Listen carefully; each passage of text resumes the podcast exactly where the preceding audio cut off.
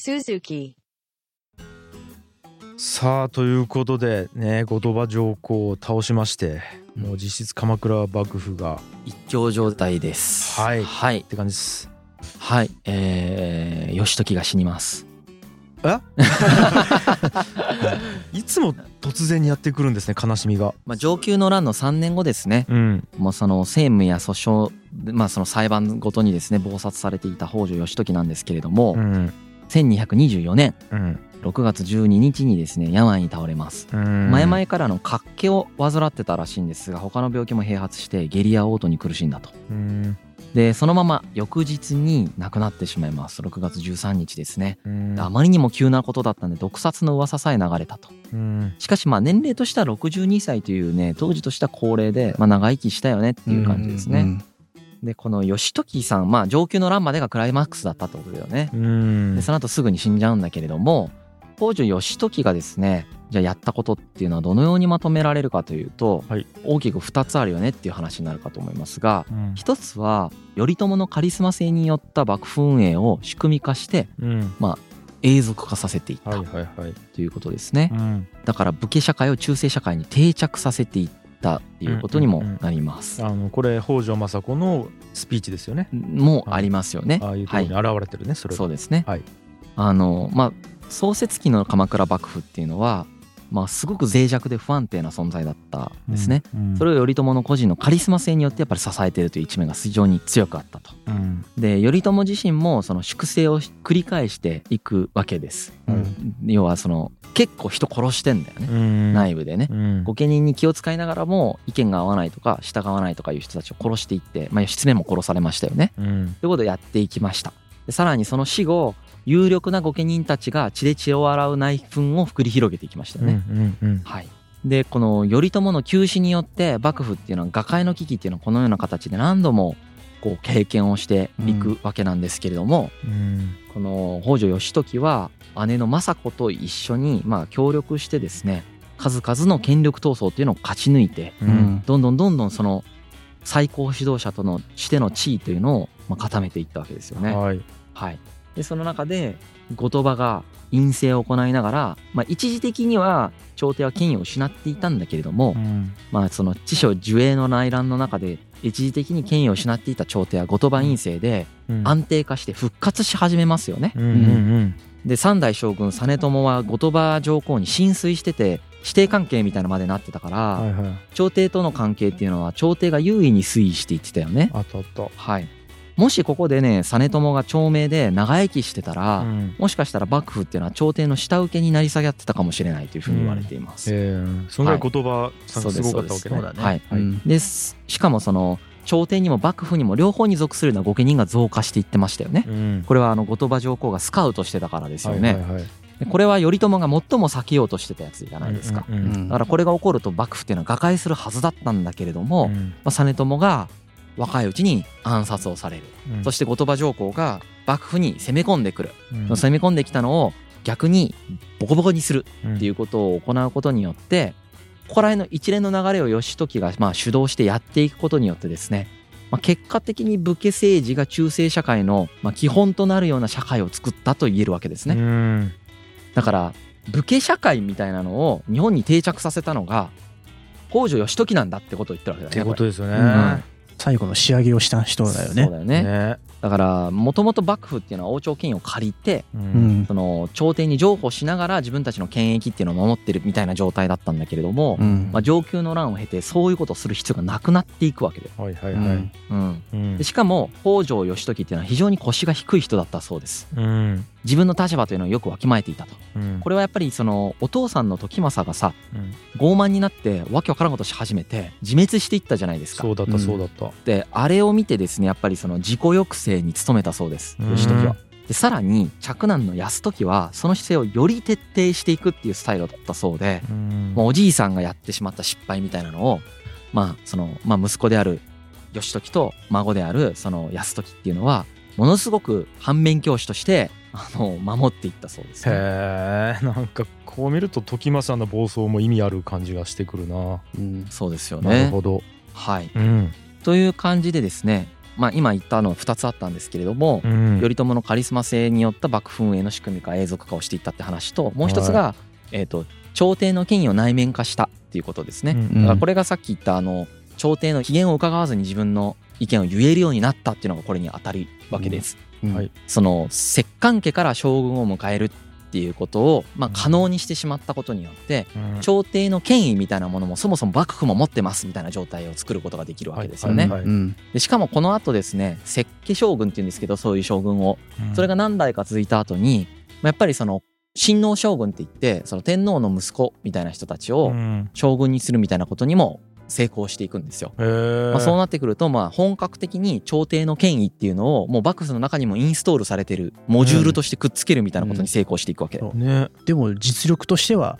朝廷よりも上っていう状態を作そうるなんんでですすね。うんなのでこれで明治ともに日本というのが武家社会武家政権になっていくということを実現していった北条氏だよねといううんうーん彼がやったことってすごいよねっていう話です。かなりすごいことやってますねで今回のシリーズはここまでですあーなるほどいろいろ話したけど、あうーん、壮大やったっすねそそして血生臭かったですね。血生臭いねこれはい。武士の話ですかあらの ねねもう日露戦争の後にまた同じような話をね。荘園の話してた頃が懐かしいもん懐かしいなん か、すげえ昔やうんうんねなんかみんな仲良く幸せにやればいいのにやっぱり難しいかな。なんかねホモサピエンスには今から今うん考えるとそう思いますけどね難しかったんやろうなって感じですねうんというところまでですかねはいうんはいじゃあちょっとエンディングいきますかはいはい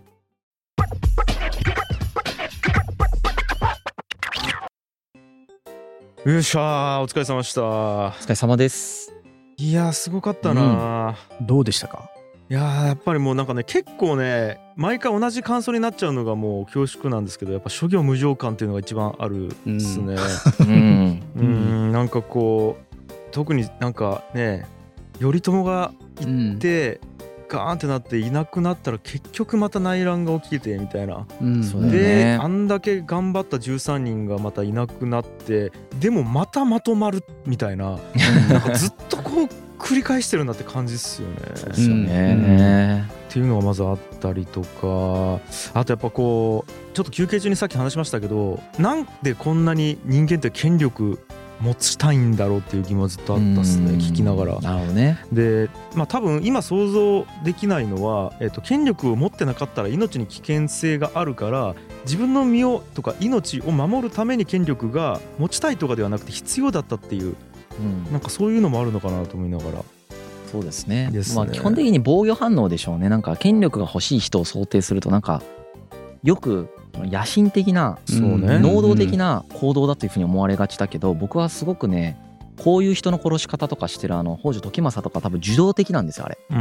ん自分の今の立場を維持しようとするとああせざるを得ないみたいな決断の仕方をおそらくしてるんですよね。そうですよね、うん今だったら権力以外にもいろんなこう人のモチベーションをかき立てる要素ってたくさん現代社会にはあると思うんですけれども、いは当時はまだそこまでもう権力とか土地とかい。うん。プライとかそれぐらいなんでしょうね。うんあとほら人権とかないからさ権力持ってるか持ってないかで死ぬほどの生活の違いが出てくるわけだよそうなんだよねううんん。あと自由度がないのか、権力がないと。うもうんなんかやりたいことやれないのか、なんていうか。うん今やったらね、サッカーやりたかったらサッカーやればいいし、う んねうん勉強したかったら大学行けばいいしっていう自由度があるけど、うんとかね、まあいろいろ考えましたけども。うんいやー、どうでした。僕はねうん一番面白かったのは、はい。やっぱりその初期の方に話したところなんですよね、まあ、後半はドラマっぽくなってきたじゃないですか、ん頼朝の話とか、うん。まあ、兵士の話ぐらいからかなうん清盛のライジングぐらいからは、まあ、ドラマ的な感じだったと思うんですけど、はいは。清盛のライジングぐらいからはいうん。ストーリー仕立てな感じだったなっていう感じがするんですけど、はい。その直前までのうんその律令性っていうものをうんうまく運用できなかった、うん。その場当たり的対処で墾田永年資材の方を行うことによって、えー、とそして墾田永年資材の方ぐらいからビジョンも持たずにとにかくひたすら場当たり的に対処をすることによってですね、まあ、結果的に自分たちの権力を剥奪されていくことに気づいてもいないみたいな国家運営者たちみたいなのが、僕は一番歴史を勉強した価値があるとこだと思ってる、えー、あそこら辺ね、あれは歴史じゃないとわからないそうだうんねで彼らは多分歴史をその時は勉強できる機会がなかったんだろうね、もし書物がもっとたくさん中国から伝わっていればもしかして変わったかもしれないけどそうかもまあ、しれない、読ん読んだとしても多分ねピンとこなかったかもしれないよね彼らが初めて経験する歴史的な状況だったから、んそうですねだからその外敵がいないことによってうん、内向きになってしまうとかもそうですし、うんその内向きになっている時にやったやり方みたいなのが残ってそれが形骸化するんだけどん利用されて私的所有地みたいなのが増えてくるみたいなことがあったりだとかうんあの天皇のその個人的特性が剥がれていって天皇家みたいなのが偉いみたいになっていったけどその偉さの担保みたいなのは宗教的に行われているとかあーあったそうないう話あったじゃないですか。はであれらが結局複雑に絡み合ってうん全部符合した結果何が起こったかって言ったら清盛が五白川を幽閉してるわけですよ。うんうんこれを僕は人類が予測できないこととしてカウントしてるんだよね。 うん人類はそんなに頭良くないでしょって僕がよく言うのはこういうことってわからないですよねっていう話なんですようん、ねわ。からないですようわね。からないじゃないですかう。んこれを学ぶのが僕の中では歴史の醍醐味ですねやっぱり。うん、だって論理で考えてもわかんないもん。わかんないですね。そうなるんだってわかんないじゃないですかう。んまあ、やし、なんかがどっかで一個違うだけで、そうならないですからね。そうだっなんてかうん理由はさあれだよきっかけはさ平将門の乱をは倒そうとするときに祈祷してたってこととかい、はい、はあと墾田永年私財の方い、うん、を出すとかですよう。ん、うん、うん、そうですよね。したら何百年後かに清盛に後白河上皇っていうクソほど偉い人がうん、幽閉されてるんですよ。は福原遷都とかをさせようとされるんですよい、。は 面白くないっすかこれそうねそんなことになるのみたいな。っい、これは想像できないやろうな。ていうことは僕たちもやってるってことなんですよそれ。そですよね。うんメタ認知すると、うん僕たちが今やってるこの場当たり的対処みたいなやつがう、うんん30年後ぐらいにうん、そんなことになんのみたいなことに起こなってる可能性があるわけじゃないですかいやーめちゃくちゃ楽しいんですけどうんだってだだだって今日のお昼に最初はそのハンバーグ食べに行こうと思って途中そのうなぎ屋を通り過ぎたら深井君が「あうなぎ食べよう」っつってそのままうなぎ屋にみんな行った からね それ全然関係ねえ話じゃないめっちゃ場当たり的やそれは場当たり的だねあそういう意味でねそういう意味であはそうだねそうかもねあそこでうなぎ屋に行ったことによってなんか歴史が変わる30か年も後しにれないねうんはい、そうよ本当に場当たり的な対処でなさそう今のだけは 今のだけはなさそうないかな今はなさそうだなさそうかいやわからんよう、うんん、なるほいやでねもなんかこうビジョンを持つことの本当の意味みたいなの結構分かったあ分かった分かったへーやっぱりはいその律令制で運営してるっていうことをうんその小手先で変えるみたいなことがどれだけやばいかみたいなことすごく分かりますよねそこねはいはいはいだからその律令制っていうビジョンのもとを理解して修正をしていくことがなぜ大事かっていうのはうんこういうバグが起こり続けて最終的にこうなるからだっていうことだと思うんですようんだからビジョンンが大事だっていう話だと思っていて企業なりなんなり国でも企業でも何でもそうだと思うんだけど、ある組織みたいなのが、このなぜこういうことをしているのかっていうその大元の理由みたいなものを意識し続けるみたいなことがどれだけ大事かっていうことを僕は結構再認識しましたね。うんビジョン大事にしようって思ったもんこれ勉強しててやっぱり。いやよくあるなで最初はえっとわけわからなくてとりあえずこれでいこうって決まったルールで1年も2年もずっとやってるとそれがもうただのルール化してきてそうなんですよ。で例えば新入社員とかスタッフが入ってきた時にあもうこういうものだよって教えられてそうそうそうそなうんでこれやってるんやろと思いながらやるんやけどそうでもなんかそのルールを変えないといけないそう時そうそうが来た時にほんとそうわけわからんでとりあえずエクセルのこの数式をわからんけどこれ消して手打ちでやってやってやろうみたいないやほんとそうだ現と場思ってての判断でぐちゃぐちゃになるだみかたらいやな。っぱり根はい底ね資材の方を出した時の人たちはうんビジョンを振り返ったらよかったと思うんですよね。そうよね、まああそこまででビジョンを振り返るという行為をさせてなかったから朝廷がうんあーだからああいうふうに基本理念みたいなのを阻害するみたいはいなはいはい対処策を考えてしまうみたいなことが起こったと思うんですよね。そうねでしかもそれがさ功を奏すわけじゃん短期的に。そうなんですよね功を奏すからそれが長期的にどういう悪影響を与えてるかとかが生きてる人間に分かりづらいんですそようね。ねこれががねだからあの場にいてねうん根底永年資材の方をね批判するのも難しいはずなんだよすごそうく。やろなここが落とし穴だと思った俺は。あこれに気をつけるっていうのがすごい大事だと思ったいやめちゃくちゃそうやな、これでなんとか気をつける可能性のあるツールの一つが歴史だなと思いますよね。もうねうん長い目線で見るってことですよね、そう、うん、確かにだってコンデネ資材をあれ俺決める会議の時いたらいやこっちの方が利益出るしリソースいっぱい増えるじゃんって思いますもんね、仮にこれも想像なんですよその会議の時に例えばこの律令制を中国のどっかの小さい国が導入して失敗したみたいな歴史があってそれをみんなで読めたらもしかしてまた違う決断があったかもしれないですよね。そうねうん愚かだなって思うかすごいなって思う歴史見せられると結構素直に吸収できるうんからね、うんこれはそうかもしれないですね、いやー柳さんなんかありますああそうですね。うんなんか権威ってめちゃめちゃキーワードとして出てきますよ出ね。てきましたね、はいまた改めて権威とか、まあ、血筋の権威もそうだしその朝廷の権威みたいな上皇の権威とかもそうなんですけど、うこの権威が日本の歴史をめちゃくちゃ動かしてきたなっていう確できもかに確認ができましたね。うんあいやそれ思ったわなんーかあーいや権威ってでなんかっていうと、まあ、俺これ俺の個人的な感想ですけど、ストーリーだけなんだなと思ったんですよ、うん自分の中でどうストーリーをつけているかっていうことで勝手に権威を、うんえっと、うん受け取る側が感じてるというか、うんで当時のこの日本人はみんな、えっと、血筋っていうもののストーリーをそこだけで権威を感じうんるような人たちが多かったわけですようね。んでなんか例えば今だって僕らは人に対して権威を感じる時って、うん例えば年収に対してうん権威を感じるとこもあるじゃん、この人全然すごくないと思ってたら実は年収この人1億やってんだったら1億の人なんですかみたいな感じになるじゃないですか、うんうんだからそういうなんか軸も持ってる人そもいうでるすしね。でもそれって別になんか本当は感じてる側がただ思ってるだけなのかもしれないとか、うんうんそうういうんなんかすごいなんかあやふや権威ね、な、ううんんやっぱりでもコンセンサスのコストが低いってことだと思うんだよね僕は権威を設定しとくと。設定するというか、うん自然ナチュラルに多分出来上がるもので、権威っていうのは、んみんながその説明で納得しやすいものが権威になると思うんですよ、うんそうだから年収が高いっていうのはみんなが納得しやすいから権威になれるそうですようねんわけですよね、うんうんこれがその日本人の5割はいや年収とかで全然納得しませんけどみたいな人だったらうん権威化しないわけじゃないでますあか、ね、はいはいはい。これいたちごっこなんだけどどっちが先かみたいな話になると思うんだけど僕はその納得しやすいっていうことが多分先だと思うんですよね。で天皇権威とか上皇権威がなぜあるかっていうとやっぱり彼らが連綿と歴史を持ってて若新さんの時もやったけどうんさ、そうだよねはいはいはいあの歴史を持ってるから習慣として納得されやすいみたいなのがあって、うんそのコストがすごくその安いからだよね。ですよね。うん納得コストが安いからうんそれを超えることができないというか、うんそれを超えるコストを払うものにそのリソースが集中しないっていう現象が起こるんだなっていうのをこれを見ててすごく思うんだけど、うん簡単に動かせないっていうのも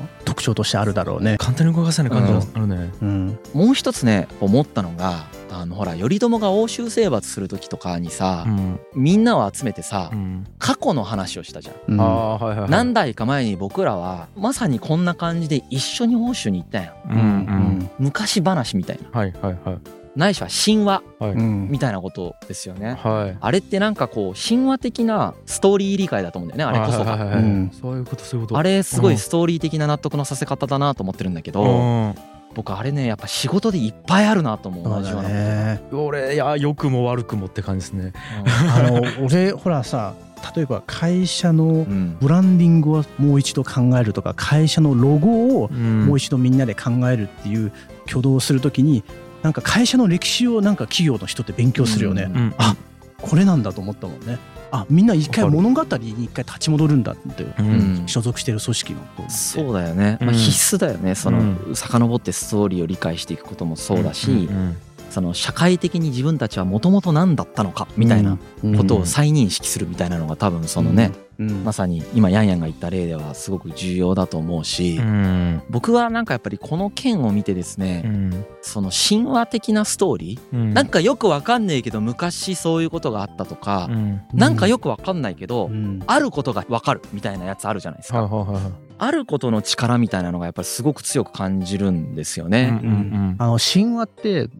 ちょっと言い換えると多分必然性だと思うんですよね。で人間って必然性とか宿命の中に生きてるっていう風に自覚した時にもうめちゃめちゃモチベーションが促進されるような感覚があるんですよね。うんうんうんあ自分はこの物語にまさに生きてるんだこういうミッションを背負ってるんだっていう風なうん認識に至った時の人間の挙動っていうのはエネルギーが発散していくんじゃないかなと思いますよね。なんか結構そのね、ビジネス業界で成功する例を中で言われるのが原体験が大事みたいなことが結構言われると思うんですよね。例えばなんかこうじゃあ、えっと、アフリカの貧しい子どもたちを救いたいっていう今活動してる人がなんでかっていうと例えばその写真集を見てうわーって鮮烈なあれを受けたとか実際現地に行った時にそういうのを目の当たりにしたから自分はやりたいみたいな感じで、その原体験が大事みたいなことって言われてるんですけど、それもなんかねそう神話的な何かそうですよね、うんストーリーを自ら経験したかうんで信じてるのそかう信じてるで理由がある必然性があるということですねでやる側も自分の中で必然性を感じてるし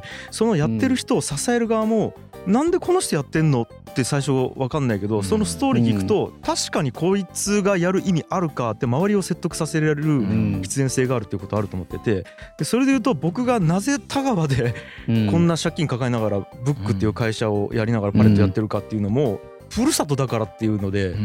ストーリーがあるんですよなる多ほ分どでその樋口さんのストーリーをみんながまたインストールしているんですよね、はいはいだからなんかついてくる人いいるんじゃないですか、あーでまあね一緒にやってる青柳っていうのがまた同じ、ねうん田川出身だからってでもこれ田川出身じゃなかったらって考えたら一個必然性がカポンってなくなるんですよね。そうだよなんねかそういうなんかねし信じられるか信じたいストーリーを紡げるかどうかみたいなのうんが多分すごい大事なんでしょうね。そうかもしれないなと思だからった。田川の人にとっての希望の星的な信じたいストーリーにもなるわけじゃないですか。はいはいは田川のような今田舎の土地でいはい。ここからなんかすごくクリエイティブなものが出てくるんだとかああ。そのものすごくなんていうかな日本を変革するような改革がこういうところから起こるっていうことをうん信じられるかどうかっていうのがストーリー化するかどうかなんですよね。そうですね。ううんんうんうん。それがだからね多分ね経営者の力の一つだと思うそやうっぱかりもそのね。ここが信じられないストーリー言ってるとうん。多分誰もついてこないんですよなるほどなるほど。頼朝はここで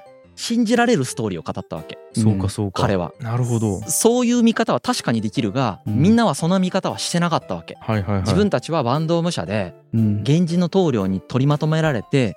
生きてるみたいな感覚はなかったのにうん。で挙兵した直後もそんな感覚なかったのにそのようなストーリーで語られるとそうだなってなってくるわけですよね。はいはいはい。でそれで力が出てうん実際にそれを成し遂げてしまうわけじゃないですか、はいはいは欧い州藤原氏を倒すみうたいな、んうんそのストーリーを紡げるかどうかみたいなのが人類にとってめっちゃ大事だっていうことをうん。改めてね、僕は学んだっていう感じがしまそっす。かそっか。は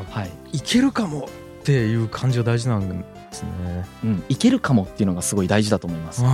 意意味が分かんない。ないっていうのは多分ねストーリーになってても意味が分かんないだと、うんあのあんまり意味がなくて、まあ、教訓があるとかう、んうんうんあとは信じたいとか、うんあとは信じられるとかうんその自分の人生にとって意味のあるストーリうーんうんうんっていうことがすごい大い大事やなんだーと思うん面ですよ白いね。ねうんなんかマルクスを思い出しようでマルク スマルクスもそういう信念を持って思想を紡いでで後の時代の人たちがさ社会主義国家はすごくいいものだっていう風な物語を信じてみんなバンバン国とか作っていたんでしょ、うんうんううんうんうんんあーなんか繰り返すなと思いますね。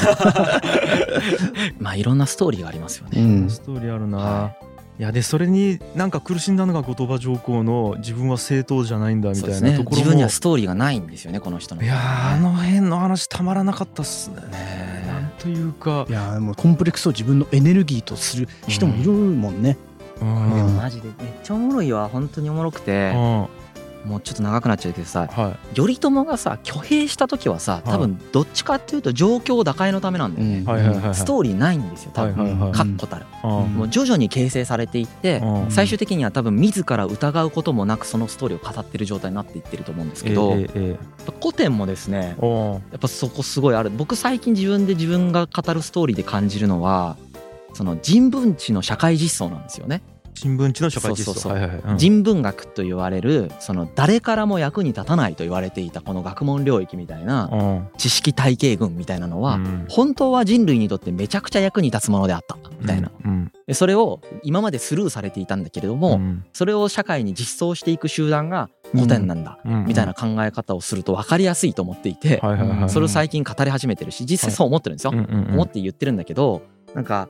こういう感じでストーリーで出てくるんだろうなと思うんだよねなるほどねなるほど創発性なんですよもちろん考えてたよ、はい考えてたんだけ ど、うん最初からこういう言語化をされてたわけじゃないから、やっはいはぱりい創発性社会との創発性の中でこのように言語化されていってこれを語ってもみんなが信じてくれそうだからっていう確信があるから語れるようになったってことだよね、うんうんうん思ってたけど語れなかったことが語れるようになったみたいな感じなんですようーんなんかこういうのもあるなと思ってなるほど同時に僕も古典の仕事をしてあ深井君みたいな存在がこういうふうに権威化していくんだなっていうのを間近で観察することそもうだよねそうねできたこの前の肯定家のさそうあれじゃないけど、うん嫌顔なく巻き込まれていくみたいなそうだよね、うん、だあれもすごい権威化もそうだし、うんって一回さ体制変換編とかほらうんうんいろんなバリエーションを出すみたいな回収録したじゃないですか、はいはいこれをリスナーにそう説明するみたいなうん話になった時に、うんはいはいなんか深井君じゃないその僕とか室越さんが最初に説明しようっていう話になった時に、うん樋口さんが「いやうんここは深井君が説明すべきだ」っていうあふう言いに言っましたねた記憶があるんですよ。本人が言わないと絶対ダメだっていうあ権威かよみたいな。これはまあまあ権威権威化ではないと思うんですけどだではも現象として見たら、うん確かにそのほらいろんなこう今後いろんな多分バリエーションの番組が出てくると思うんですよね。うんうん新しく MC として出てくる人がうん古典とどういうつながりでこれはどういう番組でどういう意図があってできた番組なのかをうんうん語る人として他の人が語るのかそれとも深井龍之介が語るのかって全然そのリスナーにとって受け取る重み多分違うと思うん全ですよ然ね。違うと思いますねうんいやおうなくそういううん風に解釈されるっていう現象が面白かったです。まあまあ確かに権威 化っていうこともあるですね一応ねそうそう。いや確かにそうそういう感じですねうんうん うん、お墨付きってこういうことなんだなと思いますね。面白いよねだから、やっぱここで行われてるその鎌倉幕府で起こった現象古典でもやっぱ起こってるもんねそのうん、その頼朝の俗人性を外さないと永続化しない幕府がうんみたいなやつも、まさに今それをやってるわけじゃない、う、うんんなんていうかうん、なんかすっげえ面白いよやっぱ、うん同じやんみたいになる時が俺すっげえ楽しいんだよねそうっすうねん、いや深井さんがいなくなったらみんなバチバチにやり合う可能性があんまり闘争心ない人たち集めてるけどなりますかねなるかもしれないいやでもほらうんまあ古典も僕のようなさそので業務委託も含めてさ、まあ、多分なんかいろんなタイプいるよね、うんうんそのビジネスタイプとか、こううんそのまあでもねやっぱりゴリゴリのビジネスみたいな人いないああそうかそうか、うんそういううんなるほどねその、ゴリゴリのビジネスを経験したんだけどうん、それが本質ではないみたいなことに気づいた人とあかあなるほどねそういう人はいる対応してるってことだよそうねそうそうそうあーはーはーまあ別にゴリゴリのビジネスが全て本質じゃないっていうつもりはないんだけれどもうんその激しい競争環境の中にさらされてきたんだけどうんなんかそれって別に一生経験することじゃないよねみたいななるほどね正しくもないよねっていうかそういう時期があってもいいけどうんそれを良しとしてるからそうしてるわけじゃないよねみたいな人が多いななるほじゃあ深井君がいなくなった時に内部闘争はしないけれども違う挙動になるかもしれないね 瓦解して終わりでしょそ うだねそうかもね現時点だとそれは現そう時か点もだしとれないね 瓦解して まあまだほらだって作り上げれてないから全く何もうんうんこれでプロダクトが出来上がってそれが自自然に稼働しますみたいになってくると、この次に起こる現象としては、うんその僕の意思みたいなのが反映されないプロダクトみたいなのが、独走状態に入るのか、うん入らせないのかみたいなのが次僕が経営者としてなるほどね決断があって、その決断によってその離れる人もいれば、うんそれによって増える人もいるだろうしみたいな、まあ、いろんな分岐がこの後行われるでしょうねうん人の組織のように語りました けどね、はい、メタ認知ってそういうことなんでそうそうそうだねはい自分も含めてねはい、上から見てるわけですからうねんいやーなんかいろいろねなんか考えさせられるシリーズでしたね学びが深いよね毎回ね、あうあんいや学びが深かったなまあまたねこれがあのね大河ドラマでやってるっていうのも一個面白いポイントですよねこれねそうですねちょっと大河ドラマを見てない人は今回ちょっと結構きつかったかもしれないなとは思ってるんですけど、うですんねまあ、ぜひね見ながら NHK オンデマンドとかでも見れますんで、はいはいはい別にあの NHK の営業じゃないです けどこういうのいちいち一応言っとかないとなと思って言うんですけどねそうねはいうんあのあの営業じゃないんですよだけど、見たらいいんじゃないかなと思います。はいですね、い、やーということでこんな感じですかねじゃあ、えっと、次回シリーズの告知をそうですねしてほしいん次回のシリーズは、はいちょっとどういうスタイルでやるか僕がどれぐらい話すかっていうのはまだ確定させてないんだけど、はい今のこの収録時点でははいえー、っとですね老いと障害と社会福祉の歴史なんですこれは興味深いこれね多分4話ずつにそれぞれ分ける可能性がある、はちょっと分かんないまだ12話に考えてたけどいうん気づいたんだけどうん12話を収録するのし辛いえー、今頃なんか大変だなってずっと思ってたんだよ ねはい今頃収録がさ毎回めっちゃ大変だなとか言ってたんだけど気づいた12話あるからだとうんこの人メタ認知できて ない人間ってそんなもんなんですよそうっ自すね分のことはねメタ認知できないんですよそうですね。えー、びもっうく毎り回ね深井君が血を吐きながらねこうやっててなんで毎回こんなにきついんだろうといやいや多いからですよって、楽しいんですよそうだよ ね。楽しいんだけど確かにね、はいなんだろうねやっぱスポーツ選手みたいな感じだと思 ううんそのもう限界にチャレンジしてる感覚があるんだけど、ううんまあ、ちょっと別違う質の違う限界にチャレンジしないといけないので、 はういんその古典ラジオはなんかもう少し話数減らしたらいいんじゃないかなと思っててう、うんんたまに12話のやつもやったらいいかなと思ってますけど、まあ、なんかバリエーションだと思いますね、そうでだすよねいろんなバリエーションがなんか全部12話とかもさ縮小気味じゃん、うそれこそうんちょっとうんだからこう4話4話6話とかねうん6話6話6話とかねううんんなんかは知らんけど今別に6並べる必要なか った。まあまあでそれ、がそれぞれなんていうか聞き手が違うとかそうあの、そうだよね。俺らを全員入れ替えちゃうとさはいうんちょっとなんていうかもう別番組すぎてうはいんあれかもしれないから今僕が考えてるのはちょっと皆さんの感想知りたいんでこれ言ってみますね。はいてかもうこれ放送されてる頃はもう感想聞く前に多分実行しちゃってんだけどうん446話とかねうん44612話とかっていうのをうんなんかこう順番に放送するみたいなのそれぞれをうんちょっとずつメンバー変えるみたいなことをしてうん成り立たせていくと一人の人間に完全に寄ってないっていう状態が作れるじゃないですか、はいはいそれをやっていきたいなと思ってるんですようんね、うんだから新しいそのスピーカーの人とかも入れていきたそいうだし、ようねんはいどっかでオーディションすると思うんですけどね、うんてかこれが放送されてる時すでにオーディションの放送してる可能性がありますけどね、なるほどうんはいはい聞き手もですねちょっといろいろチャレンジしてみたいなと思ってます樋口さんがはい聞き手としてめちゃくちゃ素晴らしいという自覚がうん特に最近僕には芽生えているんだが、あら嬉しいうんは違うね前から言ってるように例えば女性の聞き手の方いうんに聞いていただくとか女性に限らずですけど僕たちが今まで持ってた属性とは違う属性の人たちを連れてくるみたいなのうんうをんうん老いと障害でやるかどうかはちょっとわからないんですけどはやっていけたら面白いかないといや今そ後うだねね俺も聞いてみたいですよはいろんなですよねはそうだと多分聞いたら面白いですよめっちゃ聞いて自分の役割が超よくわかると思うキ樋ム口チささんんうんいでなんかもう愕然としたいですあ逆になん で愕然としたい全然ダメやんと思って力の差を見せつけられたいですか見せつけられたいですなるほどた一番楽しいですもんねそれが一番楽しいうんだから老いと障害ね444話でやろうかなと思ってる今ううんなるほほど老いの歴史4話うん障害の歴史4話、ううんん社会福祉の歴史4話、うん面白そううんうんそしたらほら収録をべ全部別日でよくなるじゃんうんうん楽じゃないたらいっぱいゲームできますねそうです肩の出来までカタン とかパンデミックとかできますいろいろでき ますよねボードゲームが最近ハマってますからね最み近やんなっでてますね。はいうんということではい。いうんやーということで、えー楽しみにしてください。あというわけで世界の歴史キュレーションプログラム古典ラジオは毎週月曜日と木曜日にお送りしております。以上古典ラジオでした。ありがとうございました。はいありがとうございますありがとうございましたはい